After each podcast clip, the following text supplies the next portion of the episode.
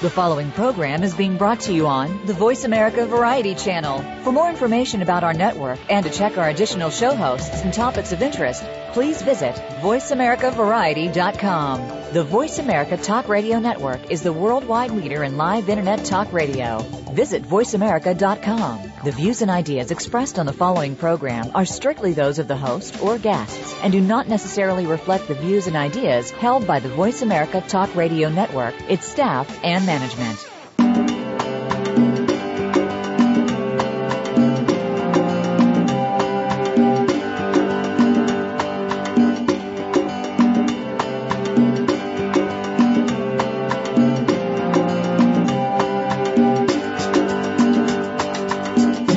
Save our wildlife, save the environment, save our world. It all starts with a little knowledge. Welcome to Our Wild World with Ellie Weiss. There is so much that's being done and can be done with help from specialists and marginalized community groups to you. We'll discuss the future of Africa, the wildlife, and the people, and show you how it affects the entire planet. Now, here is Ellie Weiss from the Wild Eyes Foundation. Good morning. Here is Our Wild World. And today we're going to be talking about our friends out there who are feathered and free with our special, excuse me, special guest, Julie Murad, who is the CEO of the Gabriel Foundation. Julie, also affectionately known as the Bird Brain, has been involved with companion parents for 35 years. The Gabriel Foundation is a 501c3 nonprofit corporation established in 1996. Good morning, Julie. It's nice to have you here. Can you tell us a little bit about yourself and how your organization came to be? Well, our organization came to be after spending time for me personally with parrots for many, many, many years. Ever since I was eight years old, I was enchanted and uh, adored them, and had lived with parrots myself for many places, but especially um, throughout the Middle East. And parrots have always captivated me. And when I came back to the United States from the Middle East, I had an opportunity to add some parrots to my life. Um, I'd been given a parrot by my Kuwaiti family, and unfortunately, that bird was taken from my home when I was um, in the hospital having my daughter. That's a long time ago. She's 38, almost 39 now. So parrots have been my life, at least in that regard, for that long. When I came back to the States, and it's many, many years ago now, adding parrots to my life seemed a really important thing to do. And the Gabriel Foundation is named after one extremely special bird who was in my life for really too short of a time, less than two years. And it was his life and his passing that truly inspired me to start the Gabriel Foundation, not just as a way to honor his short life, but as a way to help people who had many of the kinds of questions that we see many times on a daily basis, and for those who are curious and interested about the life of parrots in captivity, conservation, and in the wild. Wow, that's quite a story. Now, are you Kuwaiti or are you a U.S. citizen? I'm a U.S. citizen. I was born and raised in the United States and um, I happened to be married for a Kuwaiti and lived there for many years. It was a wonderful, exciting experience. And when I think about obtaining my first bird there, which was a gift from my in-laws, the thing that was so interesting is that bird had originated in South America or Central America, and to have that bird end up thousands of miles away, halfway around the world, in a Kuwaiti souk or a market is really the story of why I appreciate so much being involved in the opportunity to speak on this show today. I can imagine you've run into a lot of um, interesting experiences, both horrific and both fabulous, like the one you had with Gabriel. I'm assuming his name was Gabriel for his the Gabriel name Foundation. Was Gabriel. Yes. What kind of a bird was he? Gabriel is a bird who actually, um, and you know, kudos to CITES for taking place right now in Bangkok. I'm sure we're all really excited to read the news on on elephants and elephant conservation, plus some of the other plants and other creatures. Um, but Gabriel is a CITES one bird, which means that he's critically endangered in the wild, and he was a hyacinth macaw. Isn't that one of the largest um, parrots out there? Yes, in fact, it is. They're giant blue um, birds, absolutely beautiful hyacinth blue, and in in the light, their feathers have a, an overcast of teal, and the underside of those feathers is black. But they're enormous. They are the largest flying macaw, and they've got big bands of yellow on either side of their beak um, that often makes them look like they're smiling, and they generally have an eye ring that's bright yellow too. Well, our listeners can go out and Google um, the hyacinth macaw to see what Julie is describing. They are fabulous, fascinating birds. And um, first off, where are you located? We are in Colorado. The Gabriel Foundation has been in the Denver area for the past eight, almost eight years. We're in our 18th year now. We grew up in the mountains of Colorado and we moved down to Denver about eight, eight years ago so that we could expand our wings and expand our location, expand our, our campus. And we actually have two physical locations in the greater Denver area. One is a 35 and a half, almost 36 acre um, campus habitat that houses about 700 plus of our birds with huge indoor and outdoor flights and has kitchens and we welcome visitors throughout the week. Our other location is right downtown Denver, so if any of our listeners happen to be in Denver passing through, we're a great place to stop and, and to see something wild and um, learn about the work that we do. We're really, really close to the Denver Art Museum, the fabulous new Colorado History Museum, and um, it's a great area for visitors. And your website by. is thegabrielfoundation.org, yes. correct? G-A-B- Gabrielfoundation.org. And that's spelled G-A-B-R-I-E-L foundation, all one word, dot org. I hope our listeners will uh, visit the website and check in and see all the incredible work that we're going to talk about that Julie and the Gabriel Foundation do. Um, let's get into some more intense issues here. What are some of the most pressing challenges that you encounter in bird conservation and companion parrot education? Um, you are a nationally and internationally recognized human parrot behavioral consultant, and tell us what that means a little bit and how, how you relate this to the pressures and what you do and the challenges that you face with the birds around the world.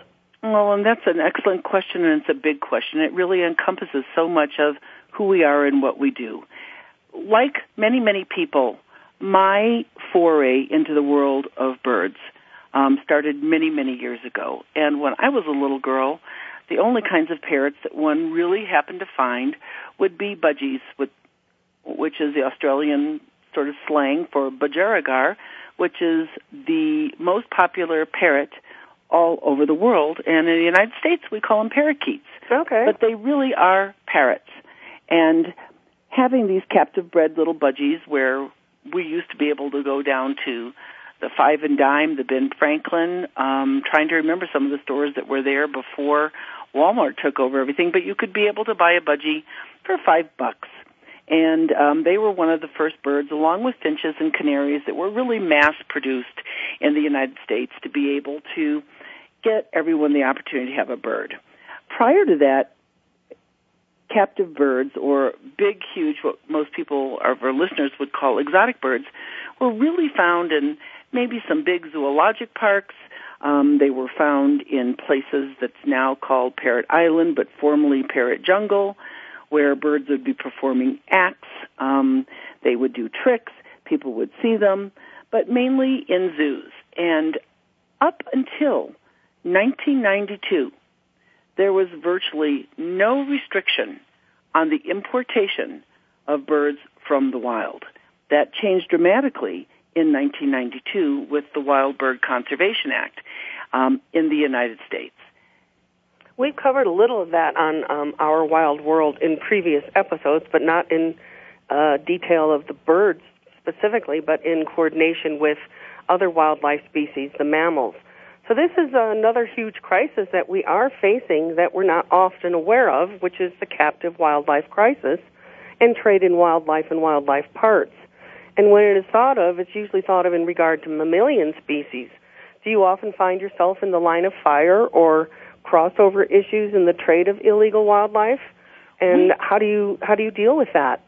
That's um, you know that's food for thought, and because because we do present all around the world and we travel nationally. Um, there are many wonderful regulations in place to protect the transport of wildlife from one country to another. Unlike elephants or cheetahs or jaguars or rhinos, parrots are not mammals. They can lay eggs, and oftentimes there is a lucrative market in capturing and removing parrot eggs, putting them in sort of body incubators, and then smugglers um, will attach them to their bodies and travel all over the world and get them into um, get them into an incubator in some distant area, hopefully to hatch them out. Um, that really is destructive to the environment where the families are located, but that is one way. The other way is um, there is an enormous amount of smuggling that still continues to go on because most of the areas in which parrots are indigenous, where parrots can be found in the wild, are really poor areas. And the middleman, um, who is often the barterer, uh, is the one that helps to he helps to supply the poachers or the locals with income to provide for their families. Yet on the other side, he's supplying the trade and he's supplying those who are putting those animals into the um, cap the exotic animal market. So once again, it's um, it's that supply and demand issue. Yes, um, which we're facing with, as you said, rhino horn and elephant ivory. Um, from where uh, in the world do most of these exotics, not the budgies and the parakeets, but the larger birds that you're talking about that now we seem to see in pet stores versus what we didn't see earlier? Where did where are they mostly taken from? Well, what's really interesting, and I'll put this point out to your listeners, is that in the United States, we originally had one parrot that was indigenous to the United States. And we hunted that to extinction before 1916. And that was the most beautiful, exquisite small parrot called the Carolina parakeet. Huh. And chances are that that bird historically migrated up through Central South America, Central America, and established wonderful, huge breeding colonies and populations in southeast United States, Florida, on up to Virginia, that area. And those birds were hunted to death because um, farmers setting up the early cotton and tobacco fields felt that those birds were harmful to their crops and they annihilated them as pests. Sounds and like what happens to a lot of our species. The passenger pigeon is another one, yes. Mm-hmm. And the other bird that was not ever really established in the United States is a bird named the thick-billed parrot, and its main population is in the Copper Canyon in Chihuahua in Mexico and it's absolutely a phenomenal bird, and it's always been a small population of parrots because of its really specialized uh, feeding habitat, and it feeds on pinyon pine nuts. And that bird would actually fly up into the Four Corners area of the United States and um, forage in those pinyon pines until habitat destruction and many, many of the areas en route became so developed that it wasn't a safe place for the birds to fly anymore.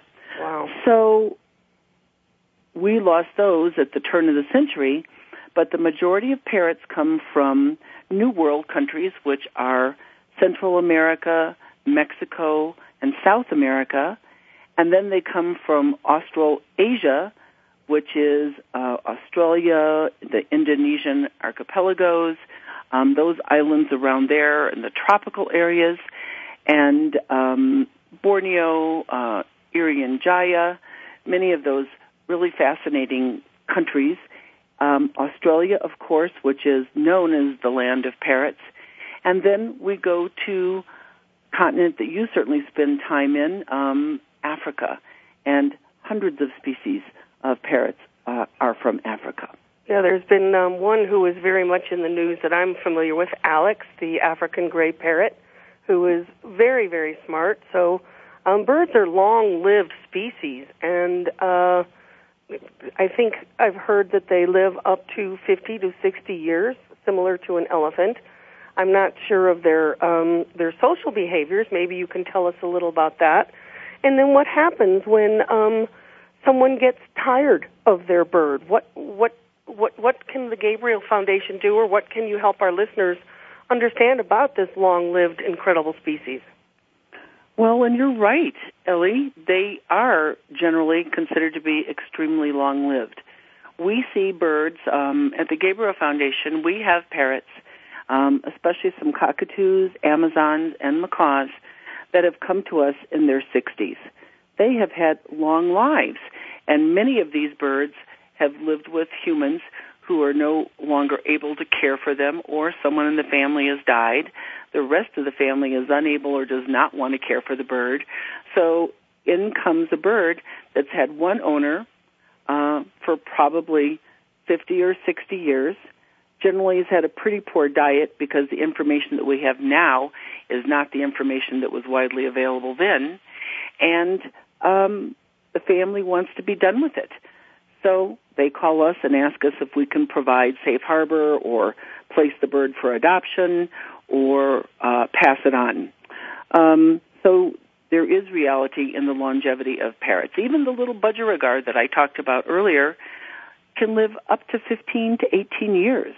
Cockatiels, uh, another wonderful Australian parrot, probably the second most popular bird worldwide, um, are absolutely beautiful. And in the wild, you'll see them like you do with the budgerigars flock in the thousands. And watching this sight as they create almost a murmuration of birds flying is absolutely, absolutely breathtaking. I can imagine that would be a stunning sight to see. It is, and the sounds are just transporting, at least for me.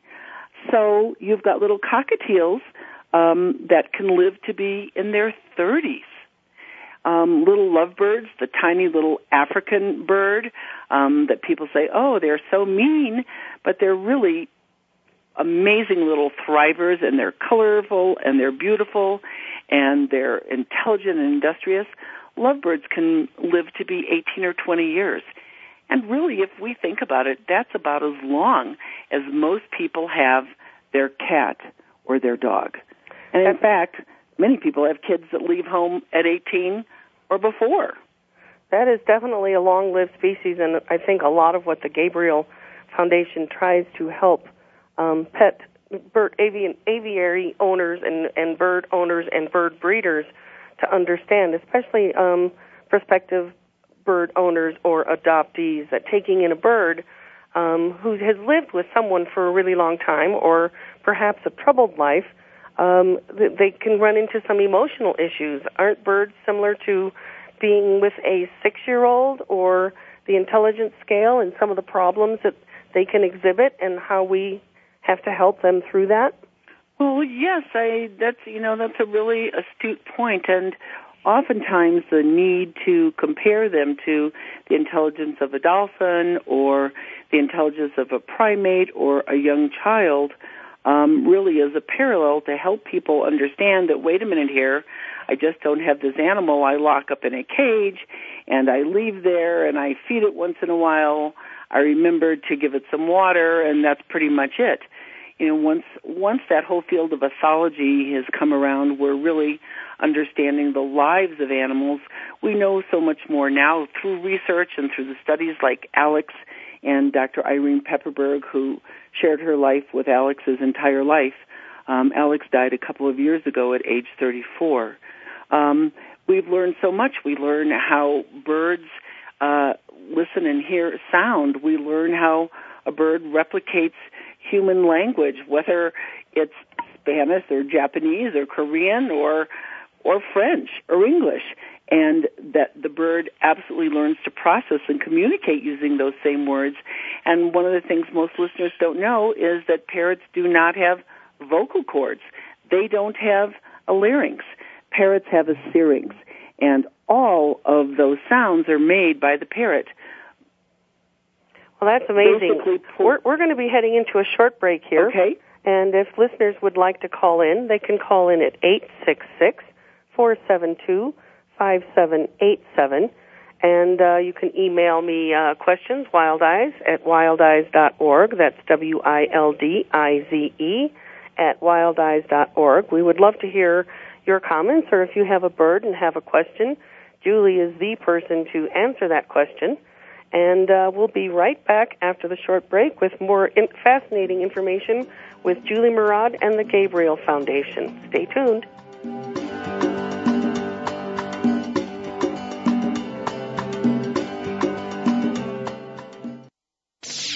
The Internet's number one talk station. Number one talk station. VoiceAmerica.com. Wildlife. No wild, no life. Big, scary, beautiful. Predators are in danger. Without them, our rivers dry up. Our forests don't grow. Our communities go hungry. Our biodiversity crumbles. Wildlife drives our planet's ecosystems. The wild effect. It's in our hands. Ellie founded Wild Eyes Foundation because she loves Africa and to remind us that there are more harmonious and less destructive ways to live on our planet. She does this so we may be able to look inside ourselves and understand the deeper partnerships that connect us all and to take responsibility for our lives and our earth. Africa is one of our last remaining wild places and the origins of humanity. It is irreplaceable. Africa is at a crossroads, on the brink of possibilities. We can choose to let its wildlife be lost forever, or we can help save it. In Africa, it is still possible to make a difference. Visit us at www.wildize.org to learn how you can make a difference. We only have one Earth. If we don't care, who will? W-I-L-D-I-Z-E dot O-R-G. Streaming live. The leader in Internet talk radio. VoiceAmerica.com.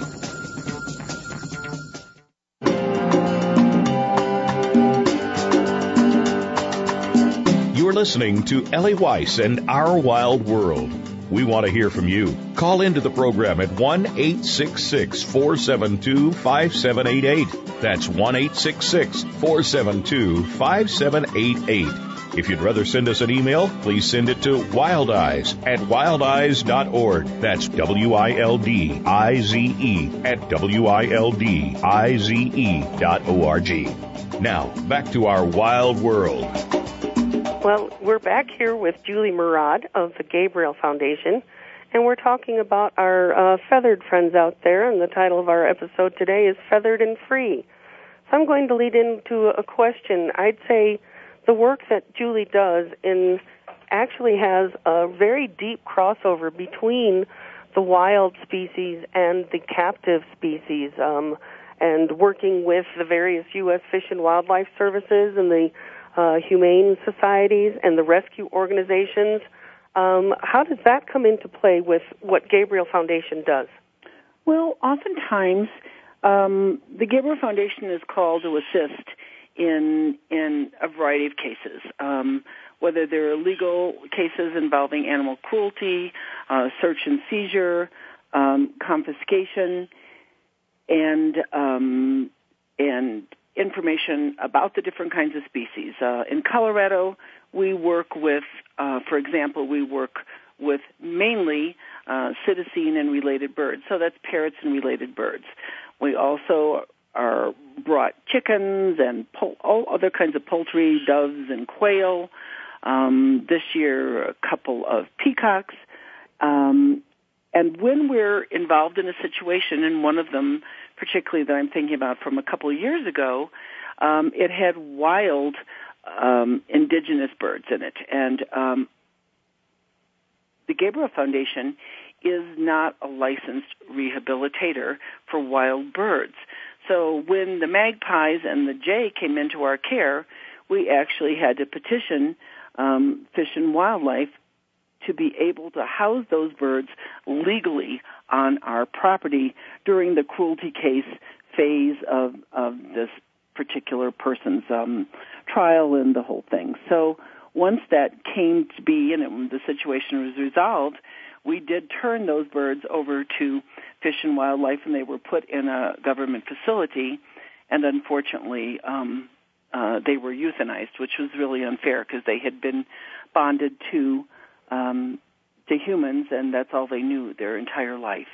That's that's quite a sticky wicket that you get involved in because it is such a unlike the trade in large mammals um, and the wildlife trade that is really set up with a permitting process typically to do it well. We all know of the illegal trade, but birds seem to sneak through this um, loophole a little bit, so that when you're called in to do a rescue, and let's say U.S. Fish and Wildlife is involved, then you have to sort of go through some hoops sometimes just to do what's best for the bird. Yeah, it's it's extremely true, and in many of the states in which um, uh, there's a lot of incoming uh, um, foreign traffic, um, or there's a, a, a big trade route, and I'm thinking about through Florida. I'm thinking about from Mexico up through Texas, um, even to the southern ports of California.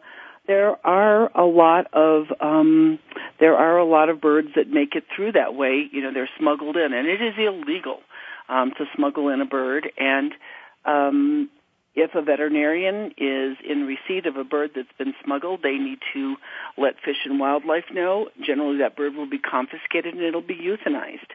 Um, sometimes there's a large population of birds, and we used to see this coming in from Europe.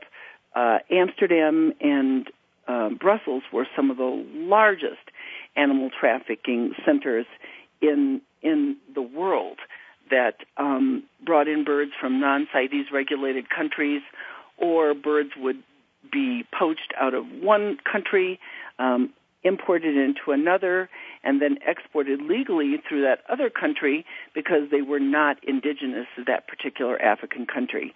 I think often about the gray parrot, like Alex, the bird that you mentioned. Um, they're from Ghana, they're from Cameroon, they're from the area that used to be called the Congo, and yet many of those are trapped in, in excruciating numbers and um, packaged up and crated and shipped to Senegal um, and some of the other ports on on that part of Africa, and then they are legally exported. But these are countries that pay no attention whatsoever to CITES regulations.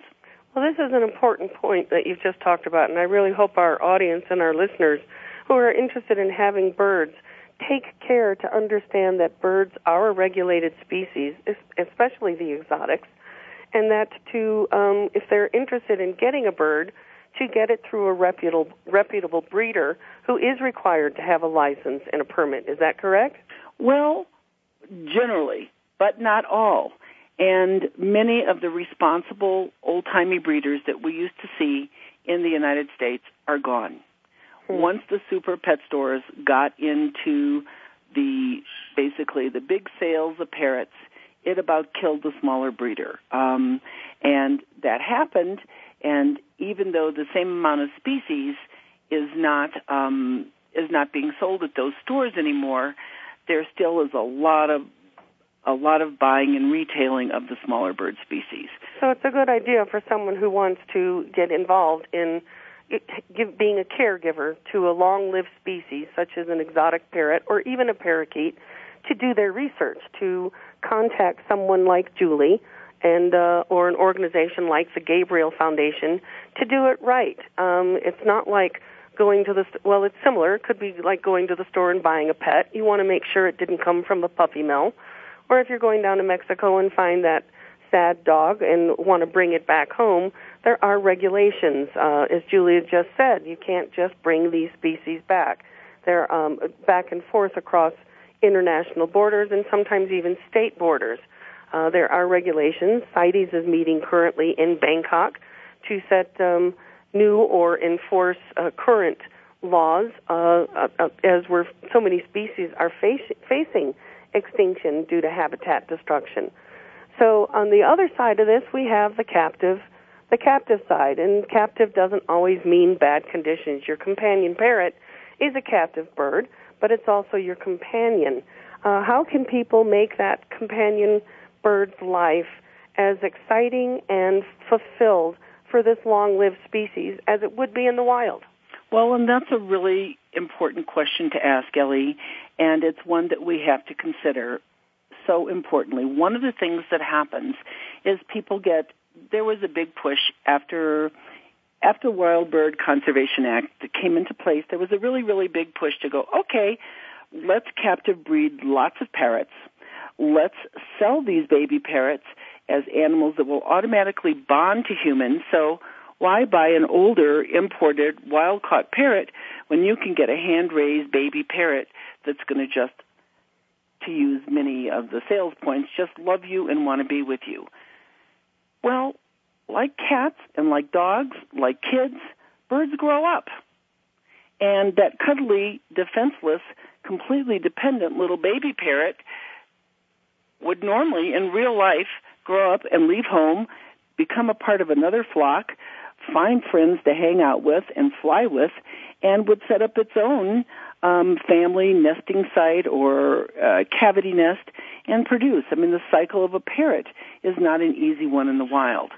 When we remove all that and we see many um, breeders raising little birds, taking them away from the parents um, pretty much as soon as they hatch, and oftentimes taking the eggs away from the parents and hatch them in little tubs and incubators, those birds never have any of the early opportunity to, to get the beneficial bacteria from their parents, number one, by being fed by the parents. Number two, they never ever get to be around another parrot, and the only food that they know is the either syringe or the feeding tube that the breeder is giving them. And yeah, the breeder is going to feed that bird up to maybe 10, 10 times around the clock in the first few weeks, and birds grow rapidly.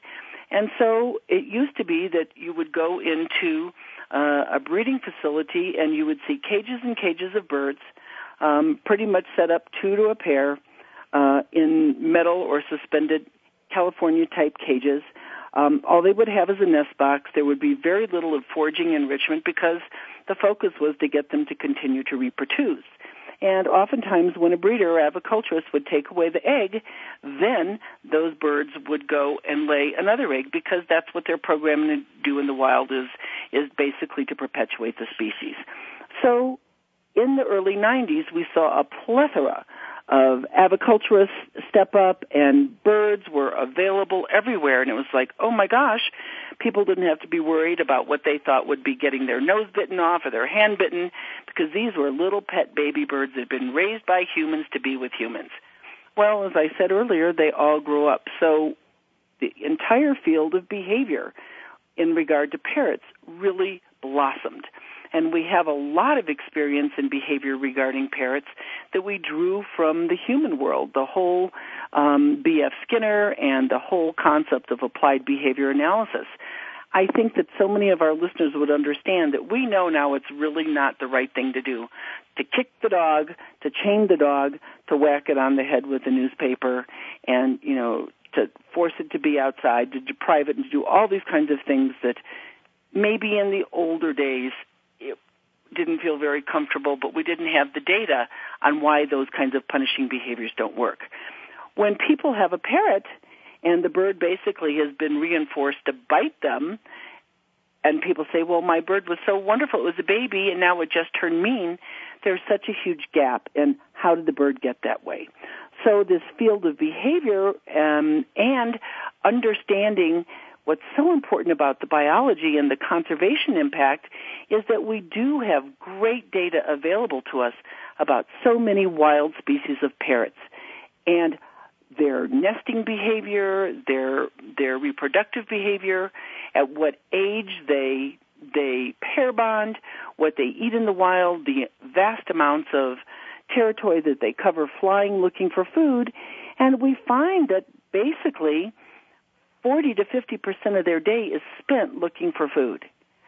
Probably the next 30% of their day is looking for a safe place to to sleep and to be be together.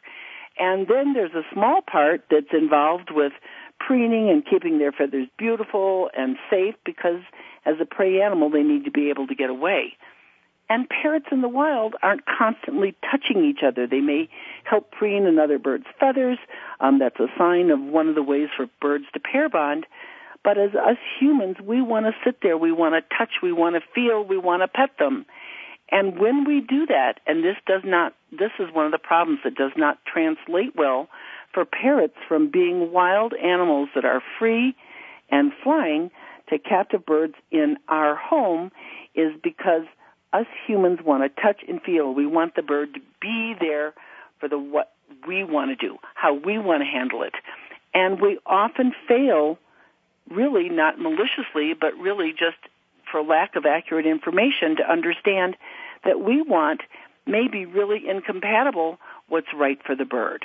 And so that is oftentimes for us at the Gabriel Foundation one of the absolute key aspects of why it's so important to have people who decide to adopt, you know, the adoption option, or even if they want to acquire a baby bird from what be, would be a reputable breeder, to understand how that animal behaves in the wild. What does its day of survival look like? And that's something that so often we think about putting a bird in our home and we don't look at that. This is fascinating information. So we're going to take a short break. Once again, you can call into 866 472 5787 or send us an email, and we'll be right back with Julie Murad and the Gabriel Foundation.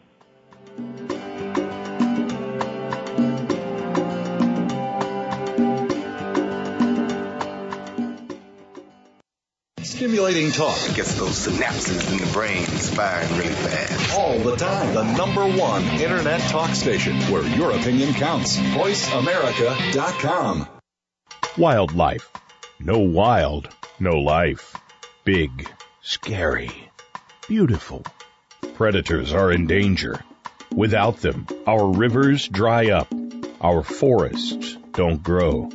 Our communities go hungry our biodiversity crumbles. Wildlife drives our planet's ecosystems. The wild effect. It's in our hands. Ellie founded Wildize Foundation because she loves Africa and to remind us that there are more harmonious and less destructive ways to live on our planet. She does this so we may be able to look inside ourselves and understand the deeper partnerships that connect us all and to take responsibility for our lives and our earth. Africa is one of our last remaining wild places and the origins of humanity. It is irreplaceable. Africa is at a crossroads, on the brink of possibilities. We can choose to let its wildlife be lost forever, or we can help save it. In Africa, it is still possible to make a difference. Visit us at www.wildize.org to learn how you can make a difference. We only have one Earth. If we don't care, who will? W-I-L-D-I-Z-E dot O-R-G. The Internet's number one talk station. Number one talk station. VoiceAmerica.com.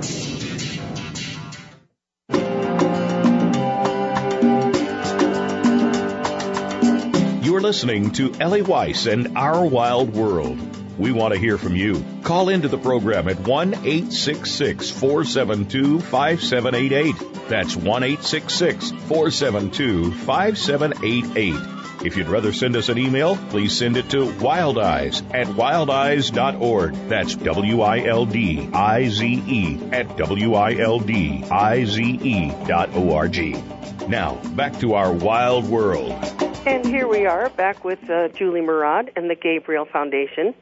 And Julie's been telling us about um, parrots and uh, their wild behavior and how we have to uh, engage that behavior to make them comfortable and a good companion if we decide to take them on as a quote unquote pet or become the caregiver for this long lived species. We received a, a question from a gent by the name of Luke through our email, and he has a question for Julie.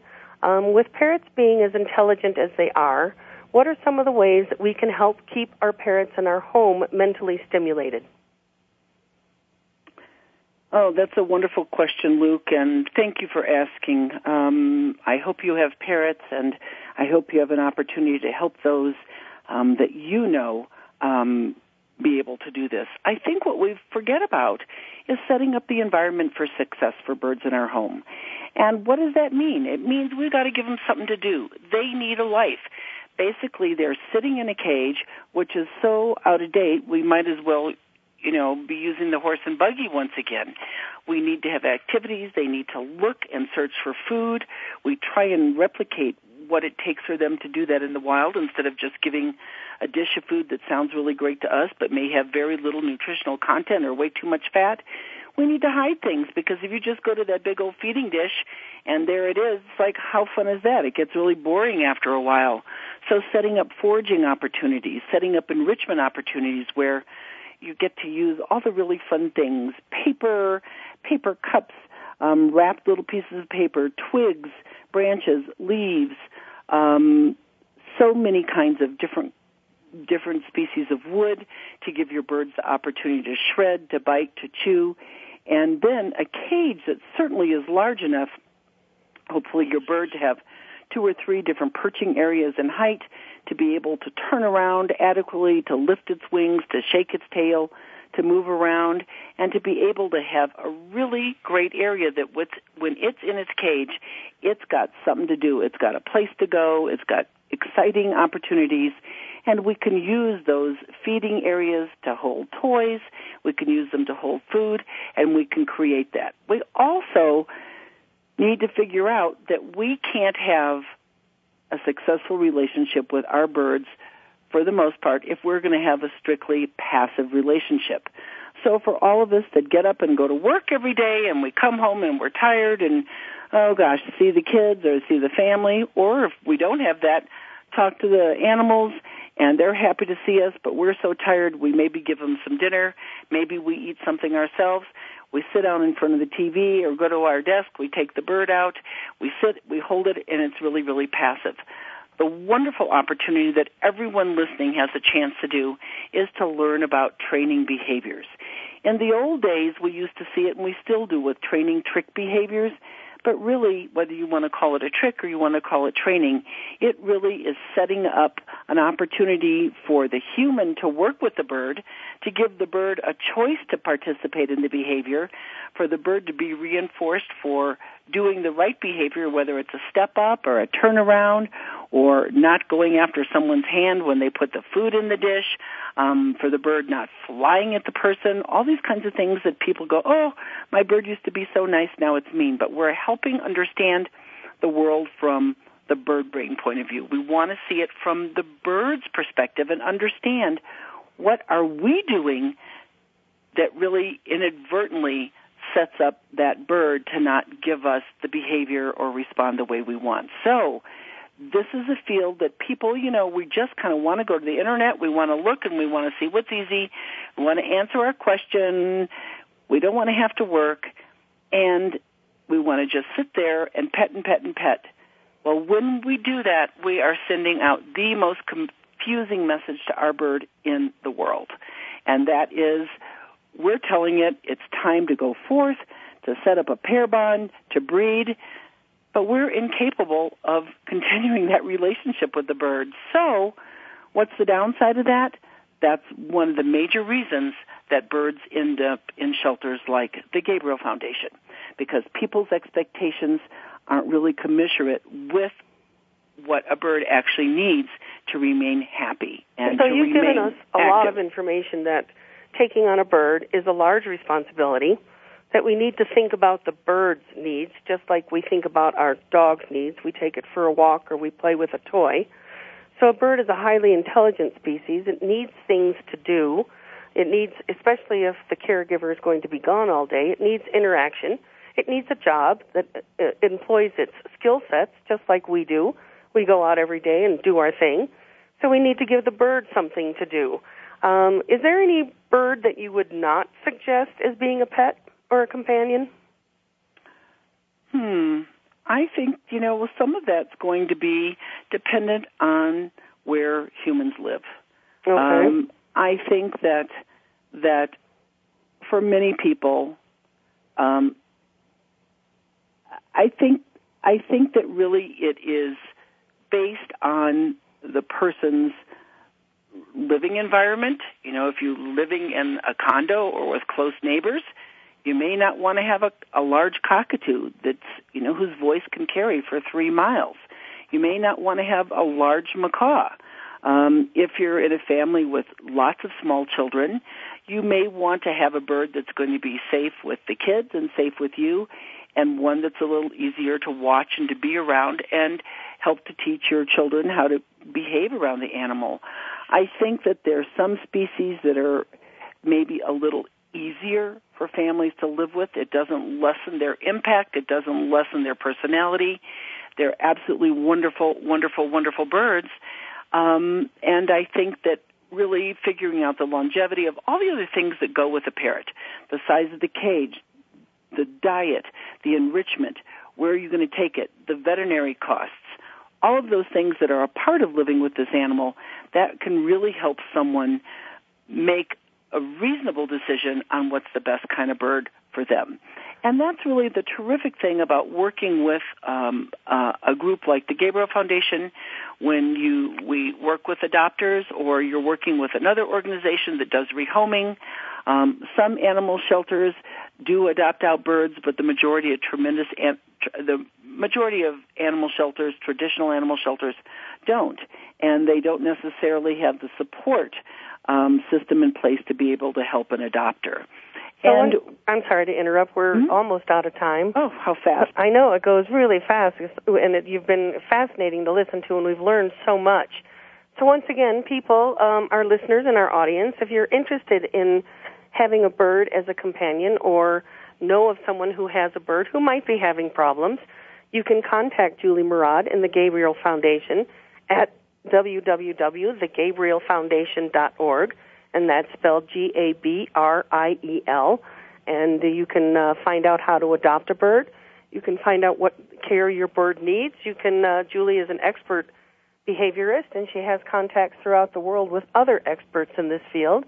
So if you're having an issue with your bird that may be similar to the dog whisperer or any other pet training issues, um, sometimes it's the people who are at uh, the bottom of the problem and not necessarily the bird. And, and the Gabriel Foundation can certainly help you get to the bottom of some of these issues and provide the best care and lifestyle with the human's help to um, ex- help this bird express its life, have a fabulous, full, and engaged and useful life, even though it's uh, our companion and it's not necessarily living wild and free. The Gabriel Foundation is not a pet store. It is a rescue and uh, adoption organization and is focused on seven uh, ma- major areas of uh, education, and you can find that through the website. Once again, that's Gabriel, thegabrielfoundation.org. And uh, if you'd like to adopt a bird, you can contact the Gabriel Foundation, and they will give you all the information and then some that you need to have to care for this long-lived animal uh, and make a happy life for the two of you. So, Julie, I'd love, I'd like to thank you for being here today. Thank you, and I'd like to add that any of your listeners can support a bird. Yes, they can be a virtual adopter. There, that's, and we would love that. News. And we also work and support many, many conservation programs throughout the world in regard to parrots. And if someone truly is interested in doing that and making a difference for birds in the wild, we would be happy to provide them great resource information where projects like you're working with um, Eyes can help to support and benefit the birds. Well, and I have to thank you that on some of your trips on your blogs you've posted about some of the most beautiful wild parrots. And and for those folks that are interested and inspired to go to Africa by your show, encourage them to look up, check out the trees, and Always. see what else is there. Always. And on that note, we end our wild world with asking our listeners to step outside, enjoy your wild world, and as Julie just said, look up, look out, and if you don't like what you see, then help make a difference, and you can make a difference to the birds of the world and donate to the Gabriel Foundation at thegabrielfoundation.org. Thank you so much, Julie, for being a part of our show today.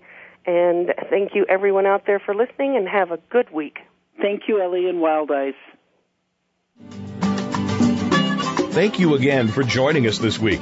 Be sure to tune in next Monday at 11 a.m. Eastern Time, 8 a.m. Pacific Time for another edition of Our Wild World with your host, Ellie Weiss, on the Voice America Variety Channel. Think about living with wildlife during the coming week and what you can do right now. Thanks again for listening to the preceding program brought to you on the Voice America Variety Channel. For more information about our network and to check out additional show hosts and topics of interest, please visit VoiceAmericaVariety.com. The Voice America Talk Radio Network is the worldwide leader in live Internet talk radio. Visit VoiceAmerica.com. The views and ideas expressed on the preceding program are strictly those of the host or guests and do not necessarily reflect the views and ideas held by the Voice America Talk Radio Network, its staff, and management.